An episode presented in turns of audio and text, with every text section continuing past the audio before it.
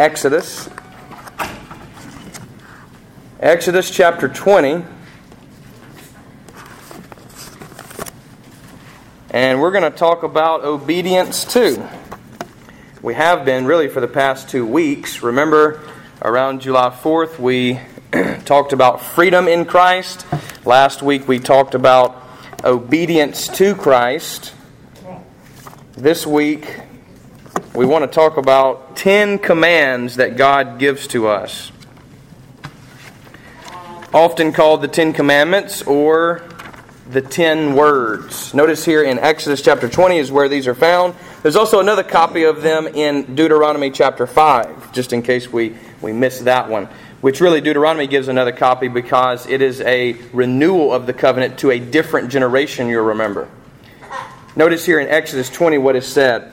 and God spoke all these words, saying, I am the Lord your God who brought you out of the land of Egypt, out of the house of slavery.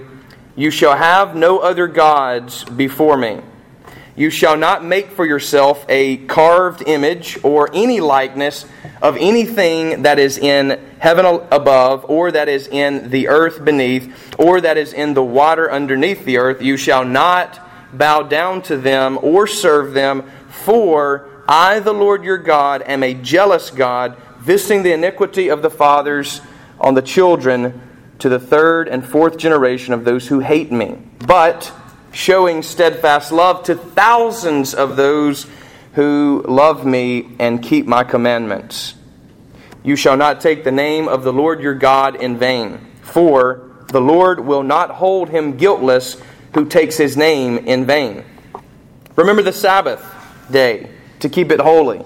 Six days you shall labor and do all your work, but the seventh day is a Sabbath to the Lord your God. On it you shall not do any work, you or your son or your daughter, your male servant or your female servant, or your livestock, or the sojourner who is within your gates. For in six days the Lord made heaven and earth, the sea and all that is in them, and rested on the seventh day. Therefore the Lord blessed the Sabbath day and made it holy.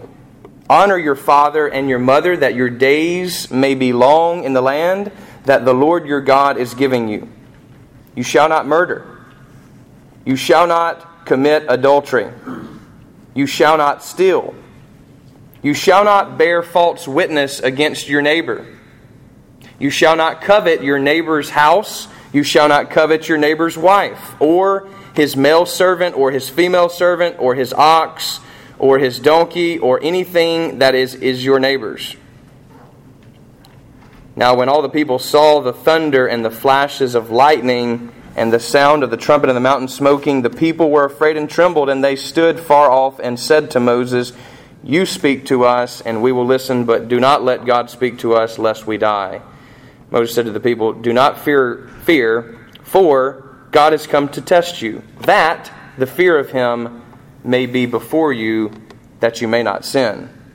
The people stood far off while Moses drew near to the thick darkness where God was. Let's pray. Jesus, we thank you for your word.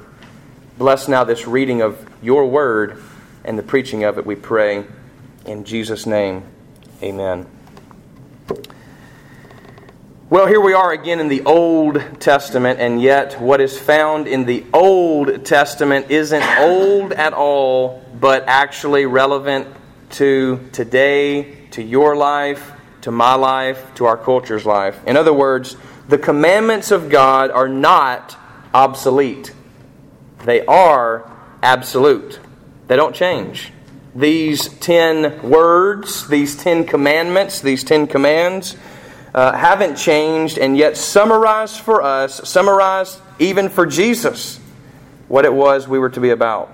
Now, as you know, four of the Ten Commandments, the first four, deal with our relationship to God. So the last six deal with our relationship to one another. So you've got this interesting uh, two way, so to speak, inside of the commandments this is why Jesus later can sum up the Ten Commandments by saying, Look, if you want to sum up the entire law, really the entire Old Testament, love God and love your neighbor as yourself. Now, we've talked about that. But we haven't talked about the Ten Commandments directly in the sense of one by one. So, today, uh, this is what we're going to do 10 commands that you've heard before. Some of you may even have memorized them. Most of the time, you see them listed without the commentary that you find here in Exodus and also the little bit that you find in Deuteronomy. But I first want to ask this What really is the purpose of the Ten Commandments? How do they function within Scripture? What is their reason for existence? Why did God give us these Ten Commands? It's fascinating because He gives us a lot, right, in the Old Testament. I mean, the Old Testament takes up the bulk of the Bible, and yet He never wrote any of it with His own finger except for these Ten Commandments. And He wrote them with His own finger. That'd be a cool copy. Unfortunately, Moses broke that one. He's the only person to break all Ten Commandments at once. I'll be here all day. um, God writes these with his own finger. The rest of the time, God speaks through Moses, much like he speaks through the prophets. Inspiration through the Holy Spirit. Here, Moses joins us in listening to what God has to say to us. These Ten Commands get repeated twice that's huge. There's not many things that get a direct repetition in the Bible. This is one of them.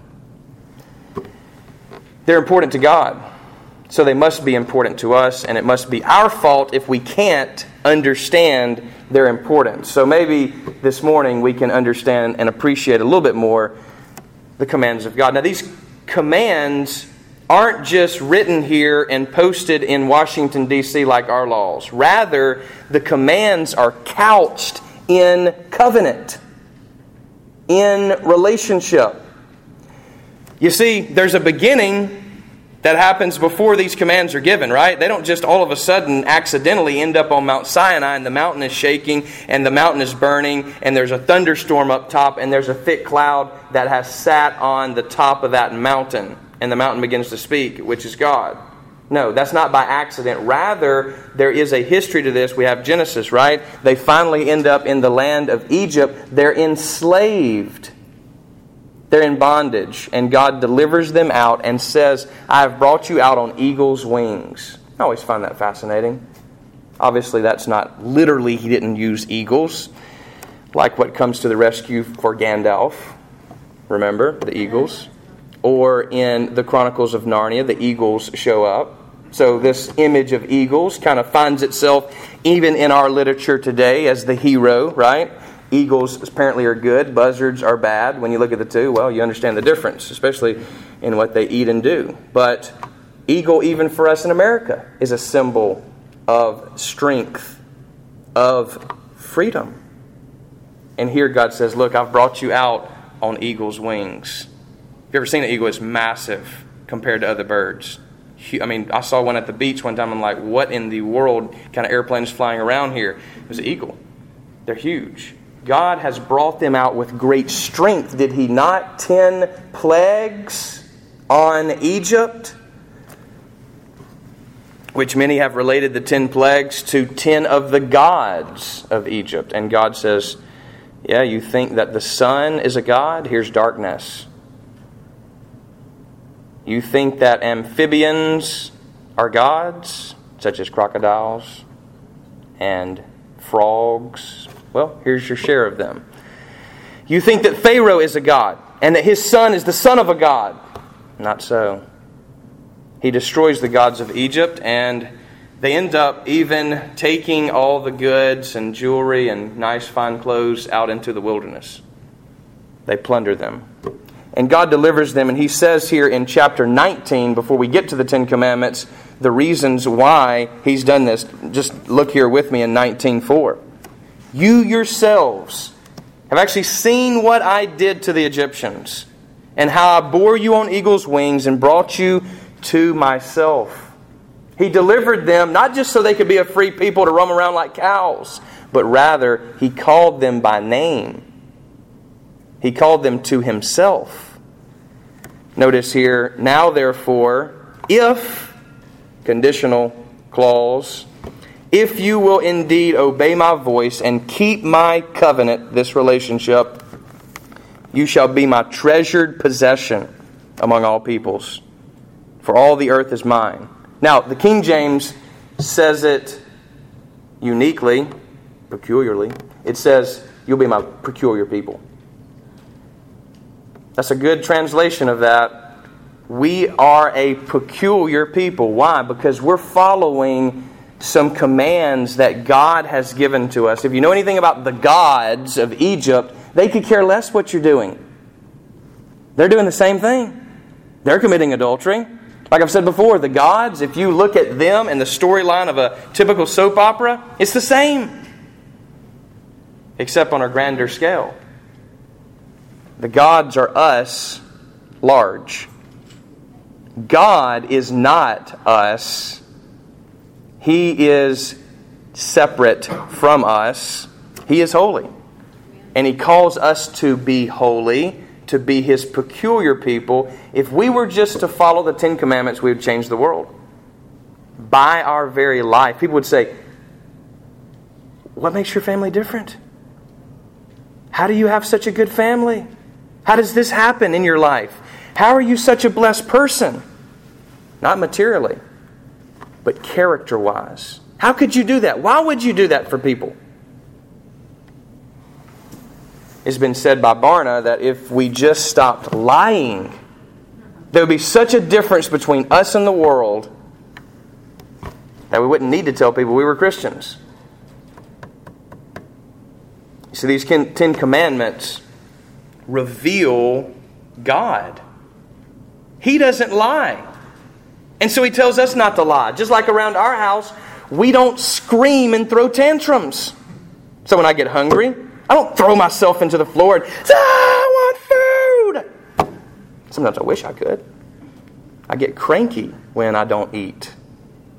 And so when one of my kids does that, I say, son, we don't do that here. This is not going to be a culture of tantrums in our house. Not going to happen.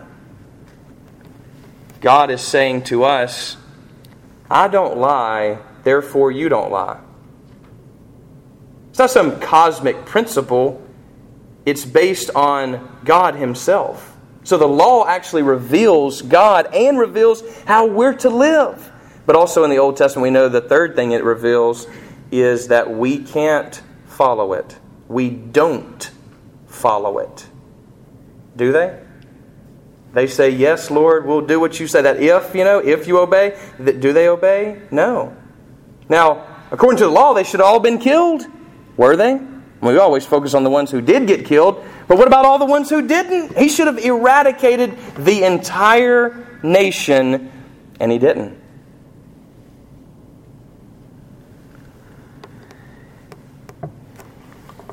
The commands are couched in the context of a relationship.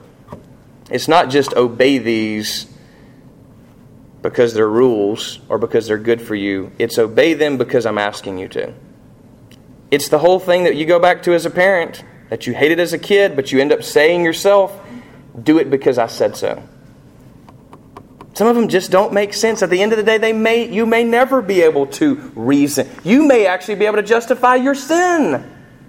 We're pretty good at that. I lie because of these reasons. I need things that God can't supply. And we begin to justify, just like Eve did. Well, the tree does look good. Yeah. And, you know, maybe God isn't for me.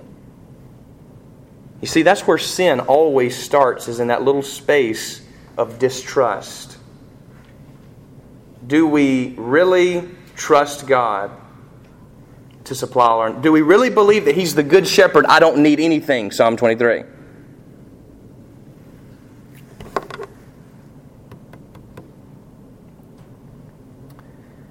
You see, the law is given for our freedom, not for bondage.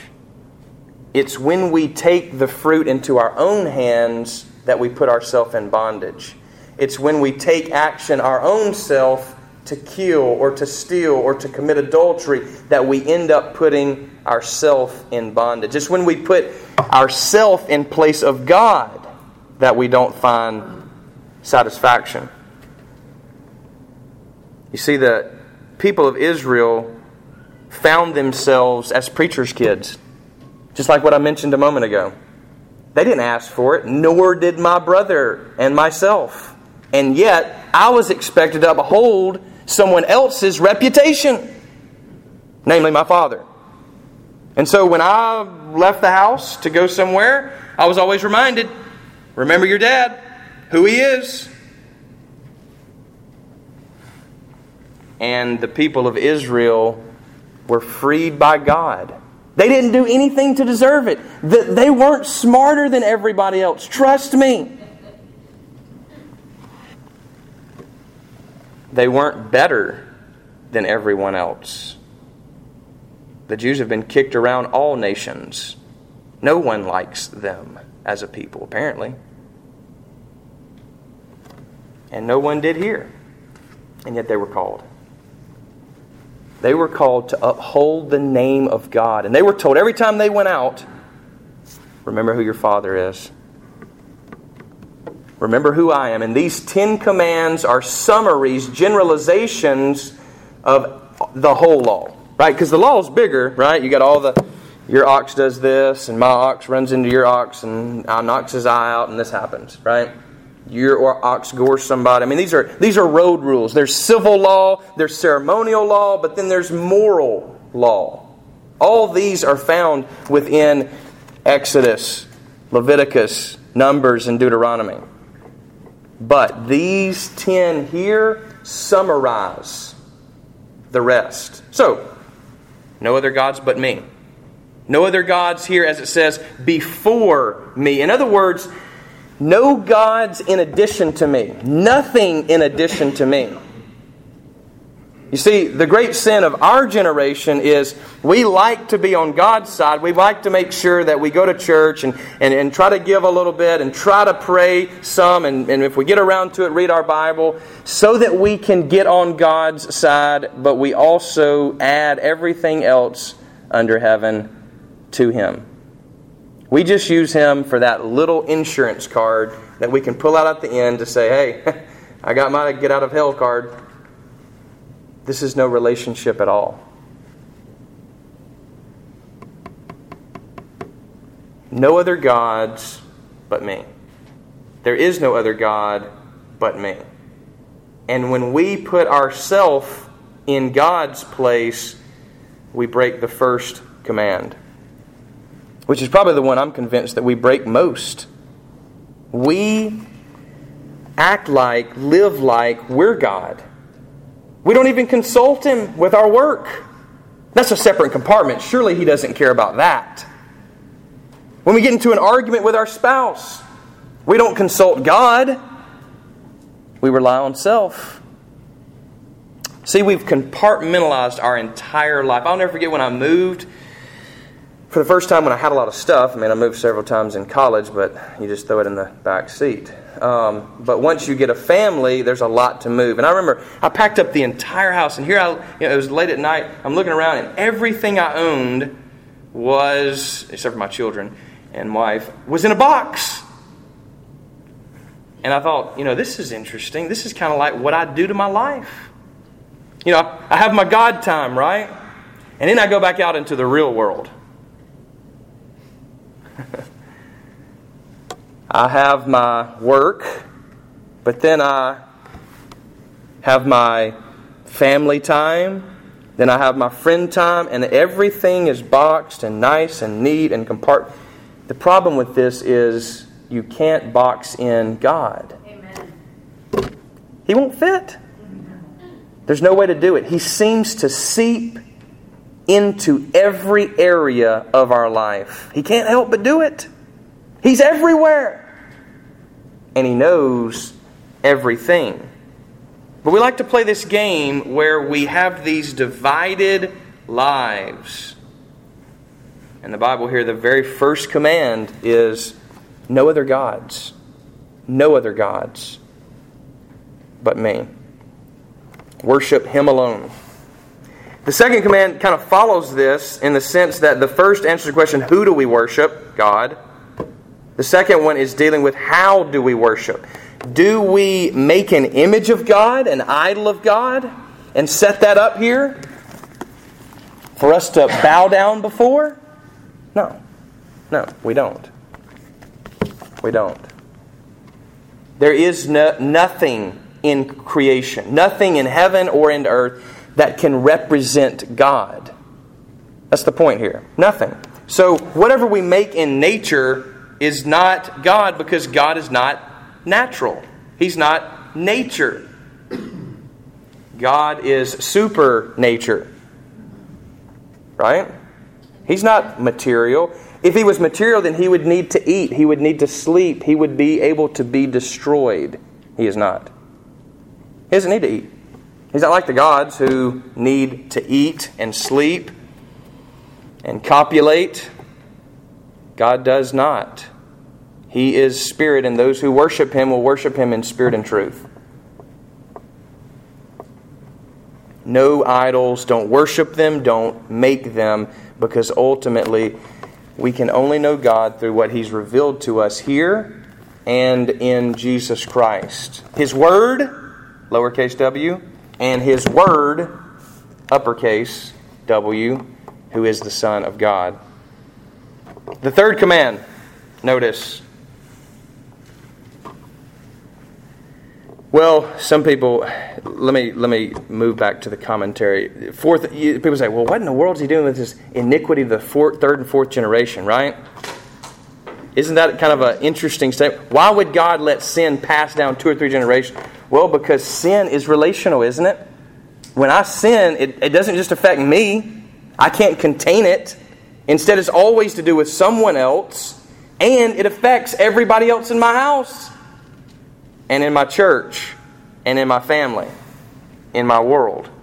And so God says, Look, I'm only going to allow the effects of sin, your sin, to move down two or three genera- three or four generations. That's it. But those who love me, those who trust me, to thousands of generations.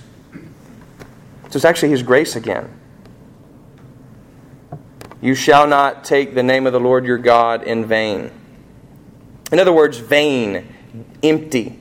Don't empty God's name of meaning by going around saying God or Jesus in a way that empties it of its holiness. It is a holy name that was given to us by God. You don't like it when people mock your name, nor does God. Don't empty it. No one goes around when they stub their toe and says, Buddha!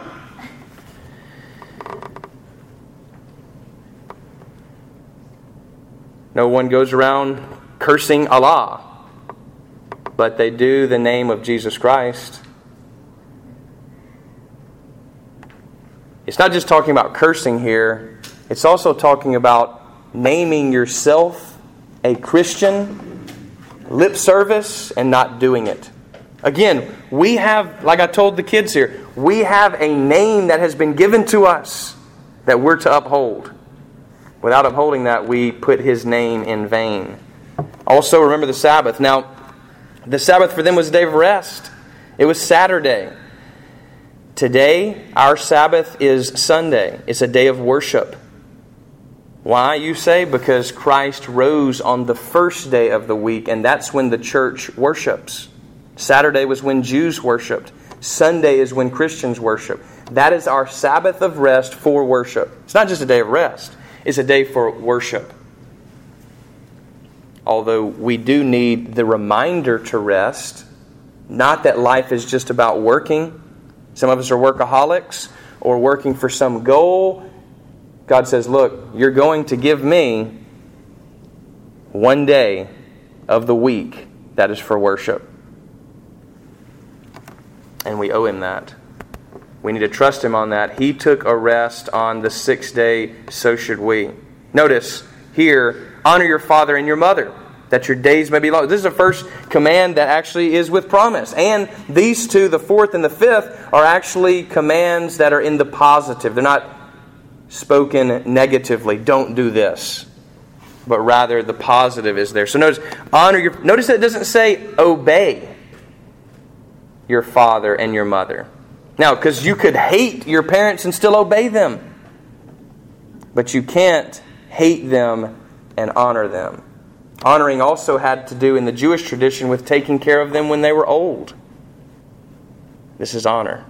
They took care of you when you were young. Now it's your turn to take care of them when they are old. You shall not murder. This commandment, although negative, has a positive to it, and that is life. Life. You say, well, well, my goodness, I'm getting a little bored here because I don't murder people. And probably no one in here else murders people. So why are we even going over this? Well, because quite frankly, Jesus updates the Ten Commandments by saying, if you hate people, you've murdered them in your heart. You see, we think that when Jesus gets here, he axes the law and erases it, throws it away. It's grace now, not law, not commands. Hallelujah. That's not what Jesus says. Jesus goes to the very heart of the matter, inside where other people can't even see it. You hate a certain type of people, a certain race of people. And Jesus says, You've murdered them in your heart. You may be able to cover it up from everybody else in this room and outside of this room, but at the end of time, when you stand before God, who really matters? If you were the greatest actor, He knows everything. Don't hate. Don't murder people. You shall not commit adultery. If murdering is talked against because life is supported. Here, marriage is supported. Honor your father and mother, family is supported. You see, there's a positive to each of these negative commands. So, do not commit adultery reaches, it's a summary again, remember? This means don't fornicate, no sex outside of marriage itself between husband and wife. There are more prohibitions on sexual activity found in Leviticus 20. And again, they're absolute. They don't change because of who votes on them. They don't change because we want them to change. They are absolute and they are not obsolete. It doesn't matter if it's fun or if we feel like we want to do it or if it's been around for 3,000 to 6,000 years. You don't have to believe that wall is over there. You can justify it and prove your point apologetically all day long until you're blue in the face, like my children try to do. But at the end of the day, when you run into a wall, it's going to hurt. God knows what hurts, He knows how He made us. He started with a marriage, Adam and Eve. He ends with a marriage, Christ and His church. And the Bible protects marriage all throughout, and so must we. Marriage is the very image of God and our relationship, and therefore He protects that unity. You shall not steal. You say, well, again, there's probably nobody that's really stealing around here. I mean, some people do it for fun, apparently, but hopefully you're not. But how many of you have stole from God? How many of you pocket all 100% of your money and never give God the tenth that He demands in the Old Testament or all of it that He demands in the New Testament?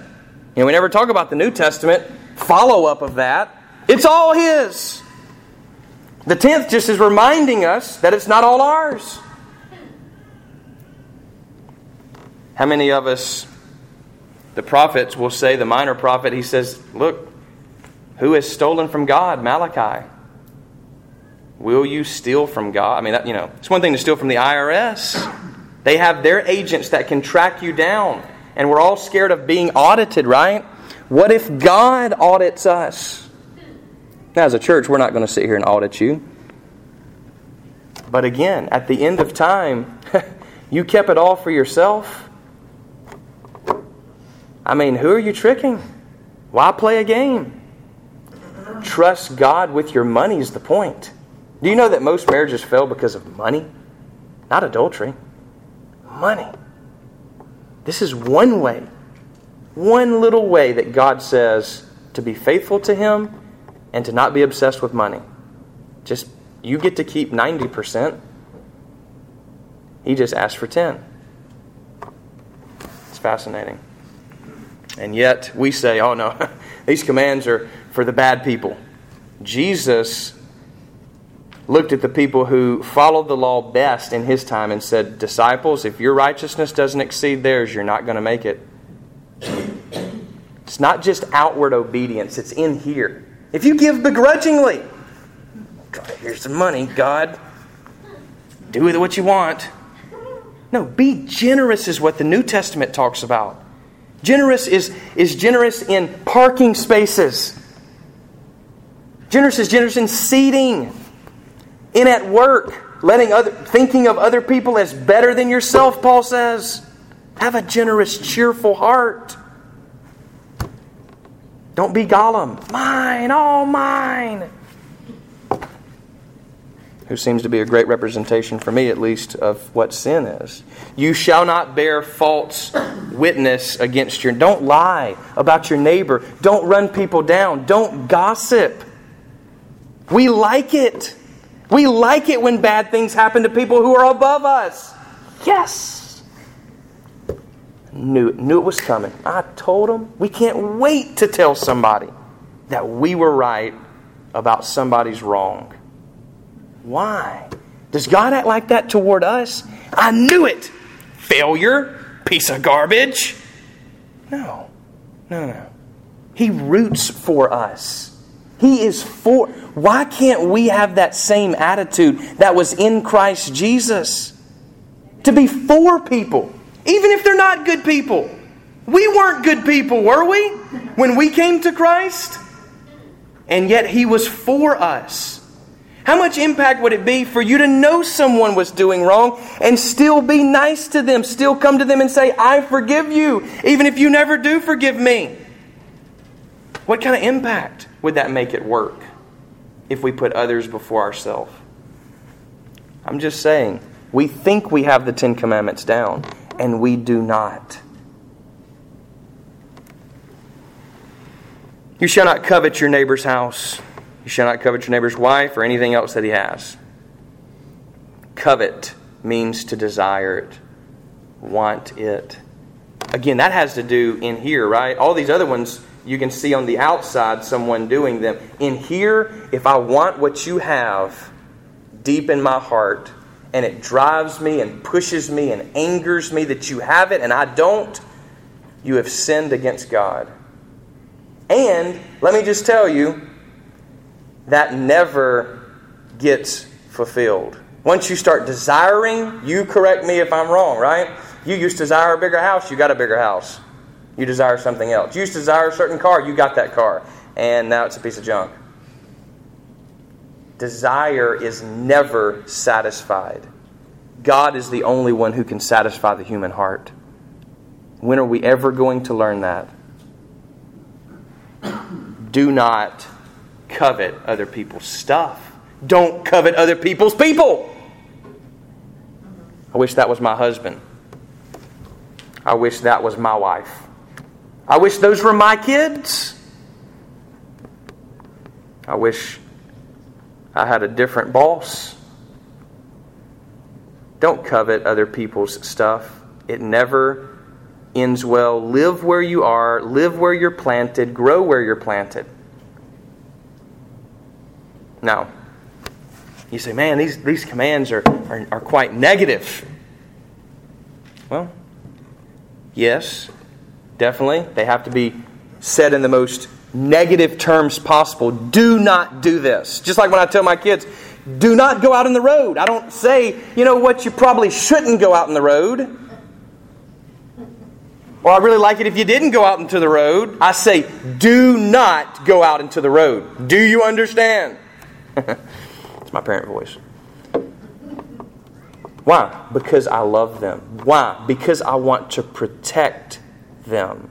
Why is God being serious with us? Why is He saying, Look at my eyes, look me in the face, do you understand? These are clear.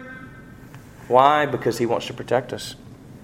He knows how to protect us, but we don't trust Him. We take matters into our own hand, just like Eve.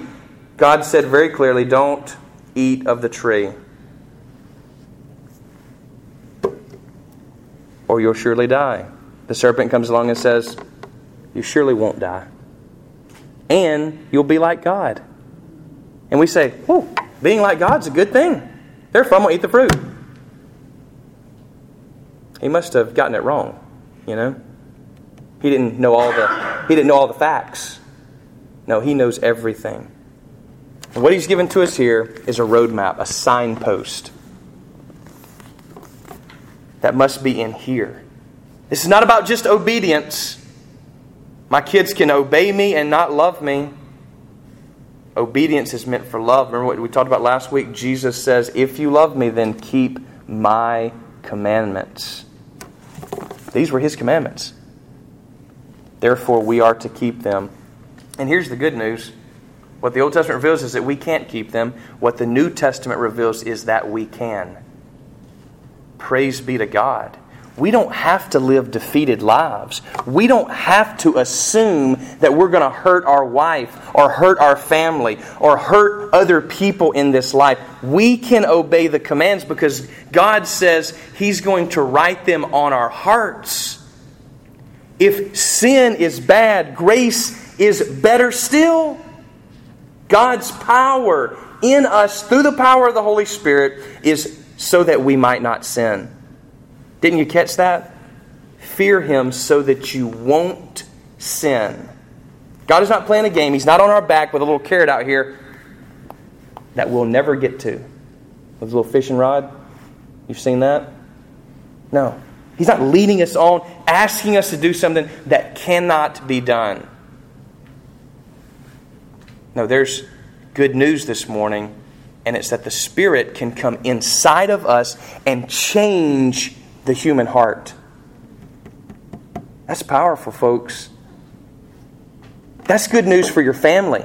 That's good news for your wife or for your husband or for your coworkers or for your children. This life is never just about us. We're not trying to be some holy statue. We're trying to be poured out for the sake of the world. He never called Israel just to be a peculiar people for themselves, but for the whole world, for all nations. That's your calling. That's my calling. Let's do it because He says we can. Let's do it because He's our good Father. And we want to uphold His name. Amen.